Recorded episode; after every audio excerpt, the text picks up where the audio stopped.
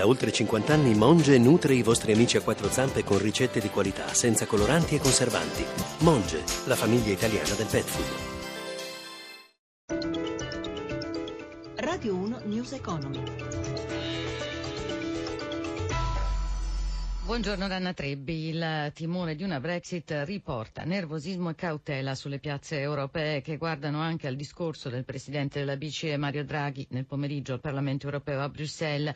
Aiuta ad allentare la tensione un po' almeno la sentenza definitiva della Corte Costituzionale tedesca che ha definito legittimo lo scudo antispread messo a punto nel 2012 ma poi mai messo in atto dalla BCE eh, per fermare la crisi del debito. E allora vediamo come stanno andando le borse con Michela Coricelli in diretta da Milano. Il quadro in effetti è migliorato, recuperano buona parte delle borse, ma proseguono comunque contrastate, c'è un certo nervosismo. Londra resta negativa, meno 0,35%, Milano più 0,29%, Francoforte piatta, Parigi più 0,17%, anche Madrid piatta, quindi a zero le perdite. Ricordiamo che i mercati sono nervosi anche in attesa del voto in Spagna domenica. Milano quindi dopo aver cambiato di più volte in questo questo momento i titoli migliori del, a Piazza Affari del Fuzimib sono Ubi più 3,24%, Banco Popolare più 2,71%, Saipem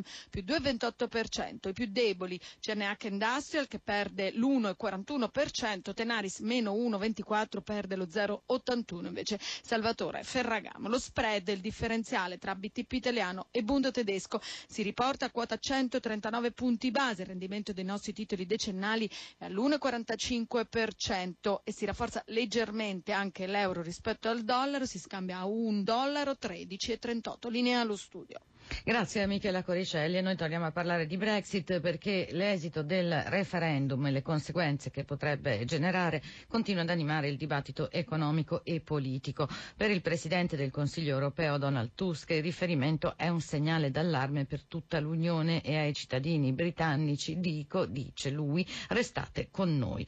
Preoccupazioni anche tra le banche americane. Secondo il Financial Times l'uscita della Gran Bretagna potrebbe sottrarre ai principali istituti di di credito statunitensi tra il 5 e il 9% dei profitti nel 2017. E poi ci sono timori anche per l'export italiano nel Regno Unito. Luigi Massi di tutto questo ha parlato con l'economista Fabio Sdogati. Professor Sdogati, partiamo intanto dalle conseguenze strettamente finanziarie di un eventuale Brexit. Quali possono essere e soprattutto come potrà reagire la BCE? Allora, eh, la premessa anzitutto è che ciò che succederà non dipende dal, dall'assassinio della Cox, questo va ripetuto ogni momento. Non usciranno dall'Unione Europea, questo l'ho scritto alla fine di aprile e lo ripeto, dovesse succedere sarebbe il cataclisma come mostrano i mercati finanziari in questo momento, ma è un cataclisma finanziario per i primi anni, o meglio per i primi giorni probabilmente. Nei primi anni non succederà nulla di rilevante.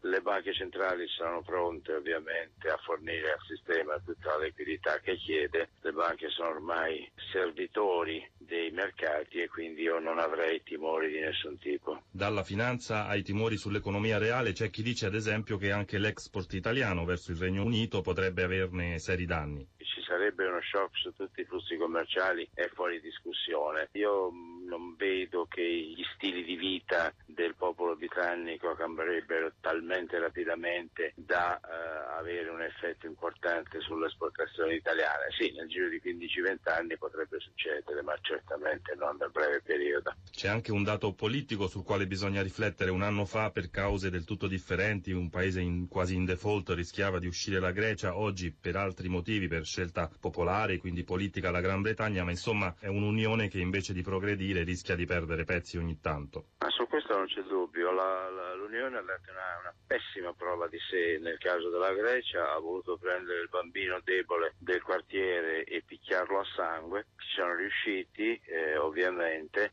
questo è un bruttissimo segno per chiunque. Io eh, credo che il lavoro che bisogna fare sia esattamente quello che porta al risultato opposto, più unione, più euro, più coesione, più Europa politica quindi tentativo di costruire il percorso federale, questo è il nostro obiettivo oggi. Il News Economy a cura di Roberto Pippan torna nel pomeriggio dopo il GR1 del 17.30. Cristina Pini, grazie per l'assistenza in regia. Paolo Renaldi, Danna Trebbi, a tutti buon proseguimento d'ascolto. Radio 1 News Economy.